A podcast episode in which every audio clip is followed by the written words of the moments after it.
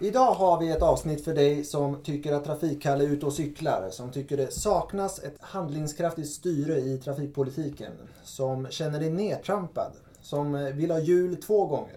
Och för dig som inte vill att vi håller låda utan skaffar en pakethållare istället. Det är dags för Trafikkalles velocipedavsnitt. Det är då en podd från Kristdemokraterna i Stockholms läns landsting. Jag säger välkommen till Karl Henriksson. Tack så mycket. Och jag heter Simon Olsson. Jag jobbar på Kristdemokraternas kansli och det gör också Roxana Schnittke. Hej hej! Kalle, vem har du bjudit in idag? Idag är jag jätteglad över att presentera Lars Strömgren som är ordförande i Cykelfrämjandet. En av de stora cykelentusiasterna. Även om jag ska säga att jag lärde nog känna dig redan innan du var känd som cykelentusiast. Då var du urbanist. Precis. Berätta, vad gör du och vad gör Cykelfrämjandet? Precis. Nej, men jag är ordförande för Cykelfrämjandet som är en ideell förening som finns i hela Sverige. Men sen ett och ett halvt år tillbaka så är jag också ordförande i ett paraply, eller en paraplyorganisation som heter Svensk Cykling där Cykelfrämjandet ingår tillsammans med Vätternrundan, eh, Cykelförbundet, cykelbranschen och Naturskyddsföreningen. Och sen sitter jag även i styrelsen för European Cyclist Federation i Bryssel. Jag har förmånen att jobba med cykelfrågan eh, både från kantstensnivå till europeiska eh, strategier och så vidare. Så det är väldigt spännande att följa en sån fråga i alla olika nivåer. Och då kan man väl säga att cykelsituationen ser oerhört olika ut om man tittar på en europeisk nivå. Det kanske är man kan säga att det ser olika ut i Sverige också men Absolut. i ett europeiskt perspektiv så är det oerhört stora skillnader. Mm, verkligen. Hur menar ni då? Ja, alltså det, det finns ju skillnader mellan länder och även skillnader mellan städer i i länder och de bygger på dels geografiska skillnader, saker som är kopplat mm. till klimat och miljö men också traditionella, hur man har tänkt kring stadsplanering och mm. hur kanske hur ivrig och hur mycket pengar man hade på 60-talet när det fanns ett trafikplaneringsparadigm som som hade ett visst synsätt och sen hur mycket man har gjort sen dess och så vidare. Så det finns mycket som, som spelar in. Och ibland är det en slump vad som gör att man blir en bra cykelstad och ibland är det väldigt tydlig politisk vilja som ligger bakom. Jag förstår, vill jag, vill jag komma in på det, absolut. Mm funderar på cykelfrämjandet, här, borde mm. vi ha med någon från cykelhatandet också? Men Roxana, du är ju lite skeptisk till cykling och, och allting som inte är bilar överhuvudtaget kanske. Så vi, du kanske kan ta den här rollen idag, funkar det? Jag ska försöka axla den så gott jag kan. Vi kan börja konstatera, Kalle du har ju också haft ett cykelintresse, men hur, hur tar sig det uttryck egentligen? Jag, jag är ju, som politiker är jag ju intresserad av cykling som en del av samhälls strukturen och kommunikationerna. Men, men, privat så är det ju cykelsport som är min stora passion och har varit i väldigt, väldigt många år. Hur syns den passionen? Ja, passionen syns väl framförallt om man, om man ser vad jag tittar på på TV. Där det handlar om väldigt mycket att titta på olika cykellopp som Tour de France och så vidare. Även om jag åker runt en del och tittar på cykellopp live också. Jag tycker att det är en oerhört spännande, spännande sport. Vilken är din favoritcyklist? Det där är ju en klurig fråga. För att många av de här cyklisterna som man älskade när man var yngre och som, som var stora hjältar, de har ju sedermera avslöjats som fuskare. En del av dem som man verkligen avskydde också, som tur var, som Lance Armstrong. okay. Eh, Lars, har du också favoritcyklister eller följer du cykelsporten? Eh, inte så jättetydligt. Mitt perspektiv har alltid varit cykel utifrån ett liksom, stadsbyggnadsperspektiv och ett trafikplaneringsperspektiv. Och mm. tills i somras så var jag svarta fåret i, i familjen för jag har två äldre bröder som båda har gjort en svensk klassiker. Men då eh, såg jag till åtminstone att cykla Vätternrundan. Eh, så mm. att jag har gjort det. Eh, Just det, och det har ni gemensamt. Ja, det har jag också ja. gjort faktiskt. Ja. Uppvuxen i innerstan utan bil. Så att väldigt tidigt blev staden min lekplats och väldigt tidigt blev cykeln ett bra sätt att ta sig runt. Hur, hur, hur var det att växa upp i Stockholm som barn och cykla. För om man är förälder, mm. man känner sig ju oerhört mycket mer trygg mm. om man är i en bilfri mm. mm. område, mm. bilfritt område där barnen får cykla. Det, det var bra. Jag tror inte vi, eller jag som barn reflekterade inte så mycket över trafiken. Och sen mm. cyklade mina föräldrar ganska mycket så att man, man lärde sig det där eh, rätt snabbt. Mm. Och, och, det som är väldigt tydligt idag är att många föräldrar är rädda att släppa iväg sina barn mm. och istället skjutsa dem till skolan. Vilket skapar en otrygg miljö runt skolan vilket får ännu färre barn att Precis. få cykla och så vidare. Så att, Nej, för, eh, för där kan man ju se att det har skett en förändring sen, sen jag var barn och sen du var barn. På den tiden var det självklart att barn cyklade till, eh, till skolan, åtminstone i förorten där jag kommer ifrån. Medan idag så måste vi jobba för att få föräldrarna att våga släppa barnen. Verkligen. Och, eh, Så är det färre barn som cyklar idag alltså? Ja, det är, de mätningar som görs på nationell nivå, då är det Trafikanalys, en myndighet som gör dem. Och där har man sett tydligt att cyklandet har gått ner ganska kraftigt de senaste 20 åren. Och skolorna har blivit, vissa skolor tillåter inte barn att cykla förrän de är 12 och då vill man göra det yngre, då måste man ha något papper från föräldrarna och sådär. Så kommunen säger att här får inte barnen cykla. Ja, indirekt kan man ju säga det. VTI, Väg och trafikforskningsinstitutet, har nu fått ett regeringsuppdrag att, att titta på det här. Varför cyklar barn och unga mindre och vad kan man göra för att, eh, för att ändra det? För det är ett jätteproblem just det här med, med ohälsa och välfärdssjukdomar kopplade till bristande fysisk aktivitet. Så att mer än någonsin är det viktigt att vi får uppmuntrar och, och eh, hjälper våra barn att upptäcka cykeln. Hur kan man göra det då? Ja, alltså Det ska ju den här utredningen säkert komma fram till. Men, Ja. men vad tror ni att man kan... En nyckel är ju att om föräldrarna cyklar och cyklar med sina barn så lär sig barnen att cykla. Så att på ett sätt är det viktigt också att få vuxna att börja cykla. Sen tror jag att att diskutera hur skolmiljön kan göras tryggare, tryggare för cyklister. Att kanske bygga en, ha någon standard för hur en skola ska se ut för att vara cykelvänlig. Att de bilarna som lämnar av barn inte är så nära entrén så att man inte behöver korsa bilvägar som cyklist. Och, Jag, jag är ju till vardags kommunalråd i Huddinge och där har vi ett antal skolor där man har jobbat väldigt aktivt med att få barn att välja andra, eller rä- rättare sagt att få föräldrarna att välja andra sätt för barnen att komma till skolan än att skjutsa dem i bil. Och på de här skolorna så har man lyckats få ner det från ungefär 40 procent som skjutsar hela vägen i egen bil till 21 procent i den senaste siffran. Att börja tänka de banorna tror jag är jätteviktigt. Just för att barn är, är så pass stillasittande nu så är det ju verkligen ett, eh, om man tänker ur ett landstingsperspektiv då man också har vården eh, som ett eh, beslutsområde så är det ju väldigt viktigt att hela tiden kunna räkna hem satsningar tack vare då minskade vårdkostnader och bättre fysisk och psykisk hälsa. När jag hör att ja, men det har nedåtgående spiral och det har ja, senaste 20 åren eller sådana. Och det är liksom och då tänker jag så här, ja, men sen dess har ju vi faktiskt haft vågor av invandring. Mm. Och har det då någon form av påverkan? Jag menar, alla kanske inte har råd att köpa cykel. Jag vet inte vad en cykel ska eller bör kosta, men den kanske går sönder och så måste det finnas kunskap om att fixa det. Om föräldrarna själva inte cyklar. Alltså liksom hur mycket... Hur mycket vet vi om vilka det är som cyklar och respektive inte cyklar? Ja, man gör ju resvaneundersökningar på nationell nivå. Men just kopplat till, till invandring och sånt där så finns det några spännande initiativ just nu. Det finns något som heter cykelkök. Och det är ett ställe dit eh, till exempel bostadsrättsföreningen kan, kan donera överblivna cyklar. Och sen en verksamhet som vi har som verkligen har expanderat det är olika kurser för antingen nyanlända eller vuxna som inte kan cykla.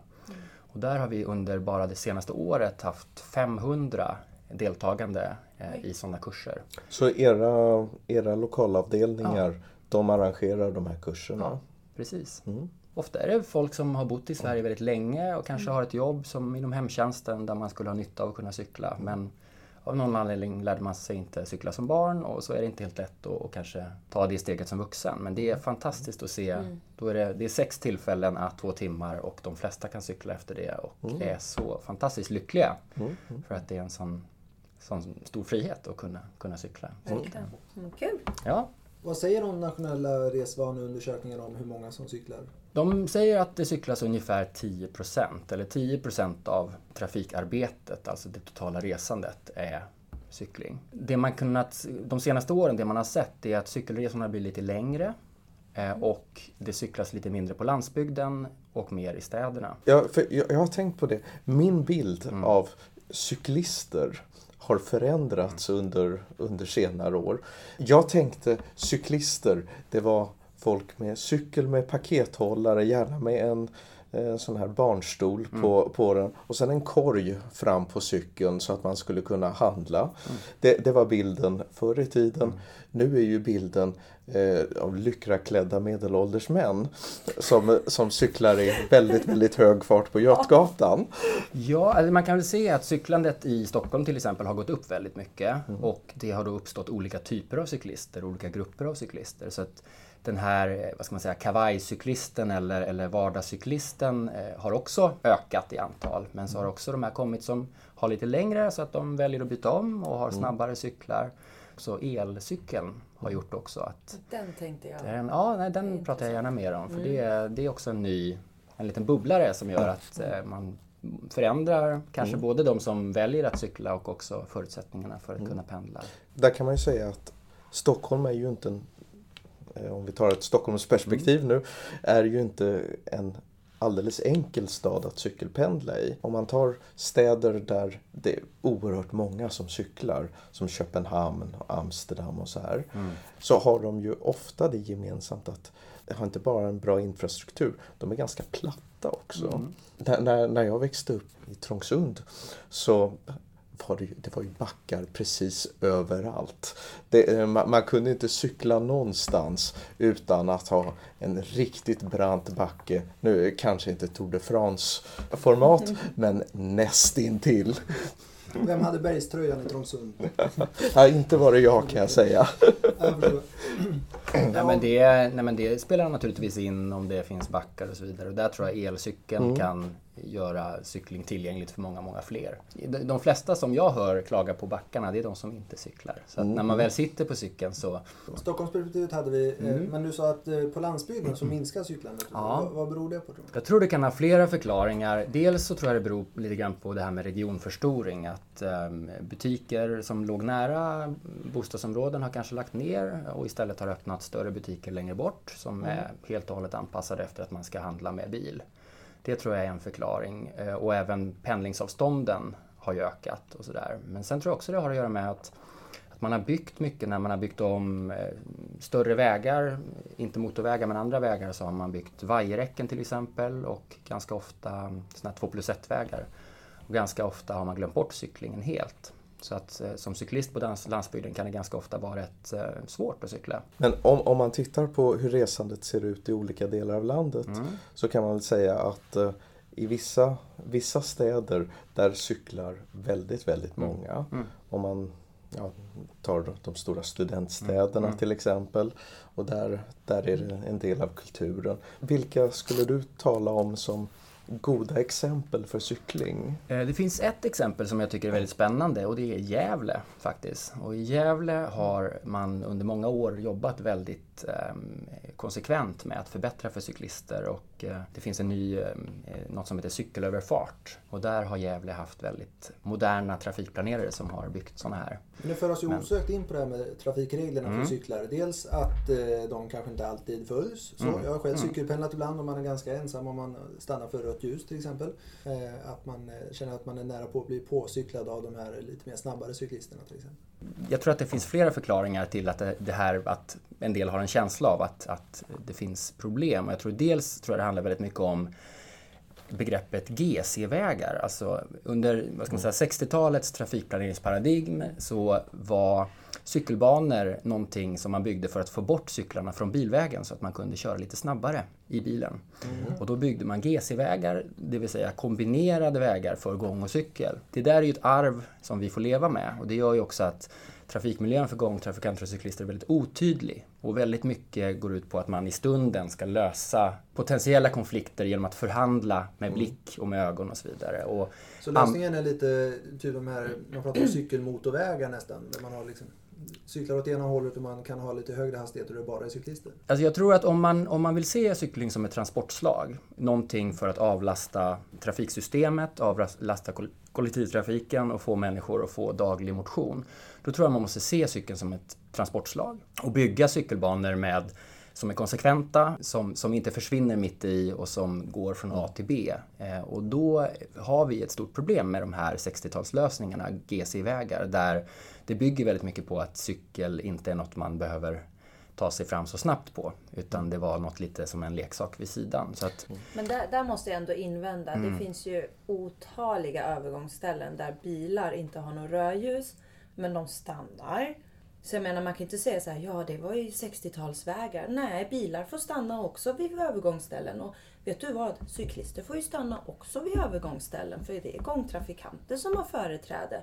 Man får inte cykla mot rött och man får inte cykla på någon annan. Så jag, jag tar inte emot din 60-talsförklaring här. Nej, fast jag tror att den, den eh, anledningen till att mi- trafikmiljön för cyklister ser ut som den gör idag och att den blir oförutsägbar och också att både trafikregler och trafiksignaler inte är anpassade efter cykeltrafik. Det finns till exempel många rödljus som är placerade på ställen, inte för att det korsar en väg utan för att den ska portionera ut biltrafiken på rätt sätt så att det inte blir kö på Centralbron till exempel.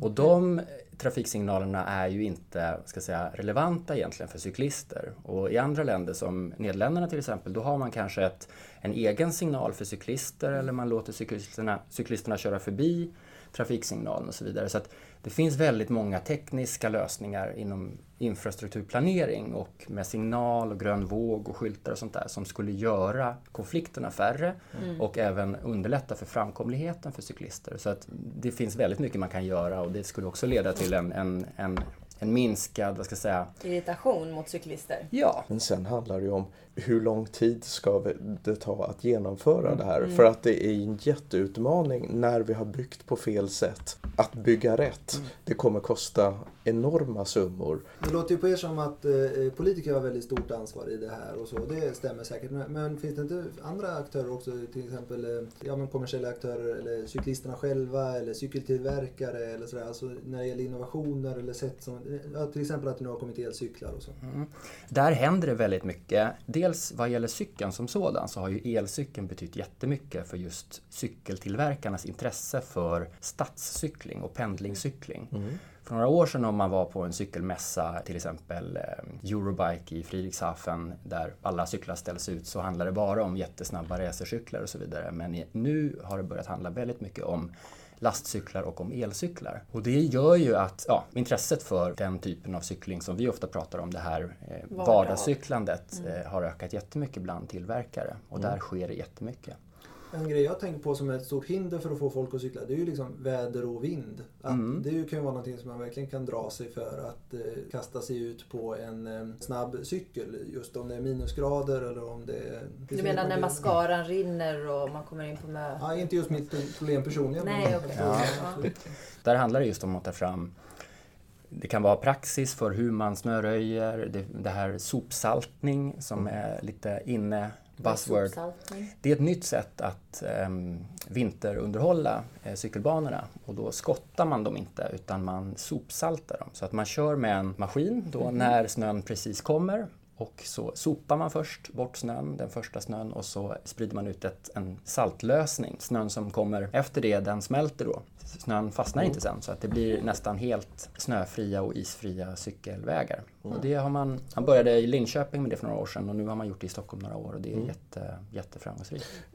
Varför använder inte alla saltsopning? Ja, dels så har det nog eh, att göra lite grann med vilka temperaturer man har i kommunen. För att man har testat olika saltlösningar och, och blir det väldigt kallt så, så får man tänka till lite. Det är inte alltid det fungerar. Så norra Norrland, där, där har de ett skäl att inte använda De provar det i Umeå, tror jag det var. Jag såg en lista på alla kommuner som har provat det. Men det, det finns absolut städer som, som provar det som ligger norrut så att Jag säga. hör protesterna nu att vi kallar Umeå för norra Norrland. Men eh, Nej, nej, det typ var inte norra. norra Norrland som var Umeå, men jag vet att man har provat eh, sopsaltning i, i, i eh, nordliga delar av, av, eh, av världen.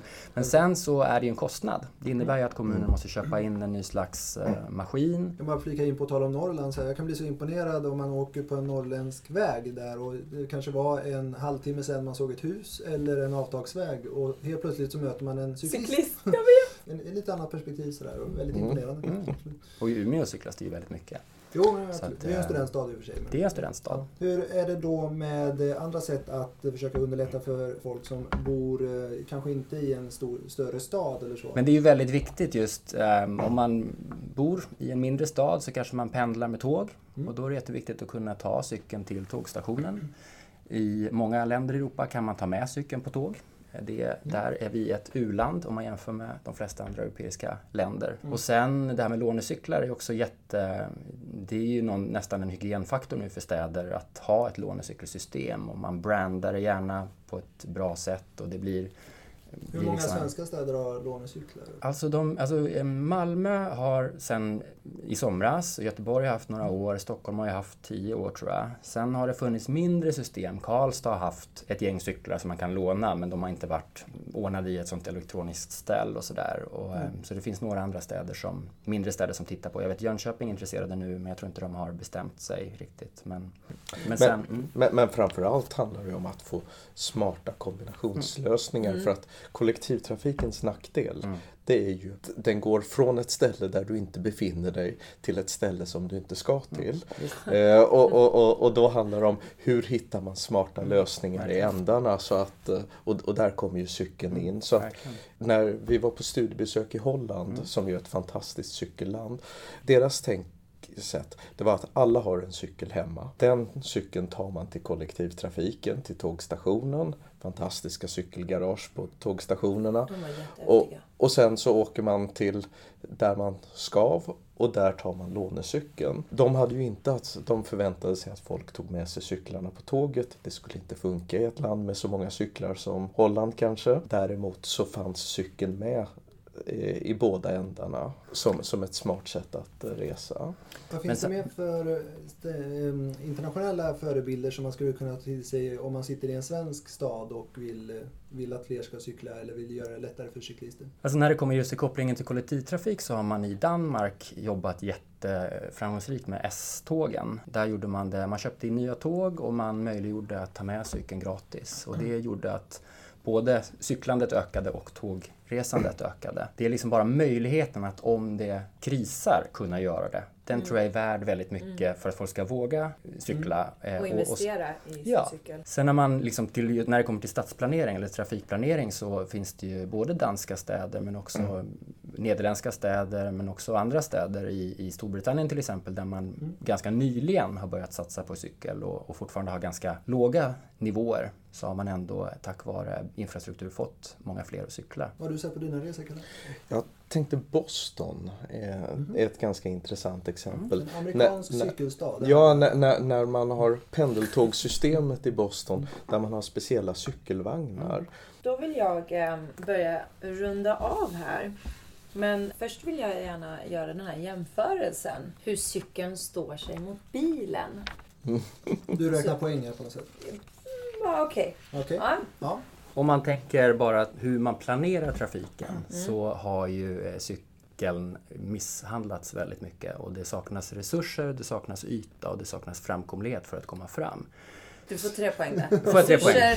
Yta och framkomlighet. Precis, precis. och det, man kan egentligen säga att fördelarna med cykeln är så många så att i stort sett skulle man kunna säga att cykeln löser, jag tror alla politiska frågor och samhällsutmaningar kan på något sätt lösas med cykeln. Om man pratar hälsa, man pratar integration, man pratar framkomlighet och eh, tillgänglighet, alltså transportbehovet, miljö. Det är ju Nu är vi på sex extremt- positiva ja. saker. Så att e- kan egentligen vara lite är... motvalls i så Ja. säkerhet till exempel, där känner man ju mycket mer utsatt som cyklist till exempel. Regn Fast det är ju för att man kan bli på. påkörd av bilar, så att det är ju bilen som är farlig. Jo, jo, men just för den som, som sitter i bilen så är det ju mindre farligt att köra på en cyklist. Absolut, och det är därför man behöver bygga säkrare Ja, korsningar. Ja, men där behöver man ju bygga säkrare korsningar. Än så länge vinner Ja, cykeln. precis. Sen så tror jag inte man ska dela upp det. Om man ser transport som en, en helhet så jag, är inte, jag tvekar inte om jag måste ta en taxi till exempel och göra det.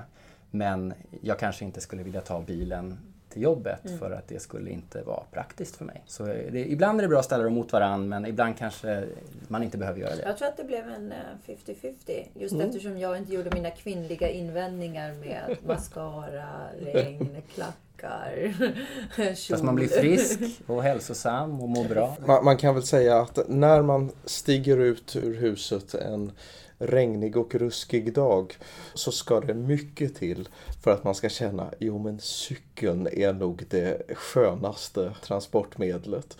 Det, det är till och med så att man kan fördra köerna i Stockholmstrafiken för att slippa vara ute och utsätta sig för väder och vind vissa dagar. Lars, vad ska Kalle tänka på här för att ta cykeln istället när han resonerar på det här sättet? Ja, Ja, alltså för det första behöver man inte ta cykeln varje dag för att ändå både vara frisk och eh, se till att eh, trafiksystemet fungerar. Men sen är det väldigt skönt även kalla dagar. Jag kan nästan gilla att cykla på, på vintern för att det är tomt, nästan tomt på cykelbanorna på vissa sträckor och det är väldigt skönt. Man blir inte så svettig så att det, det är väldigt bra. Så att det är mycket en vanesak tror jag. Så det finns hopp även för Karl Henriksson. Absolut. Hör gärna av er till oss när det gäller vad, ja, vad ni tycker att vi borde satsa på som politiker till exempel när det gäller cyklist, eh, cyklandet och eh, vad vi kan utveckla där. Vi finns på Stockholm, kristdemokraterna.se. Vi finns också på Twitter som KDSLL och vi finns som Kristdemokraterna Stockholm på Facebook och också en webbsida där, stockholm.kristdemokraterna.se. Trafikalle, var på webben finns du någonstans? Ja, jag finns till exempel på Twitter som Karl Henriksson. Jag finns på Instagram som KD Henriksson. Och jag finns förstås på Facebook och LinkedIn och vad ni än söker mig. och det är Karl med K. Och det är Karl med K. Mm. Och Lars, var hittar man dig på internet? Mig kan man hitta på Twitter också.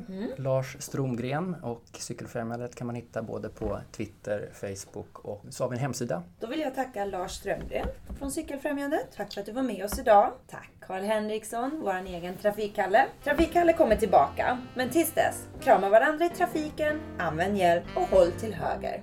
Hej då! Hej då! Hej.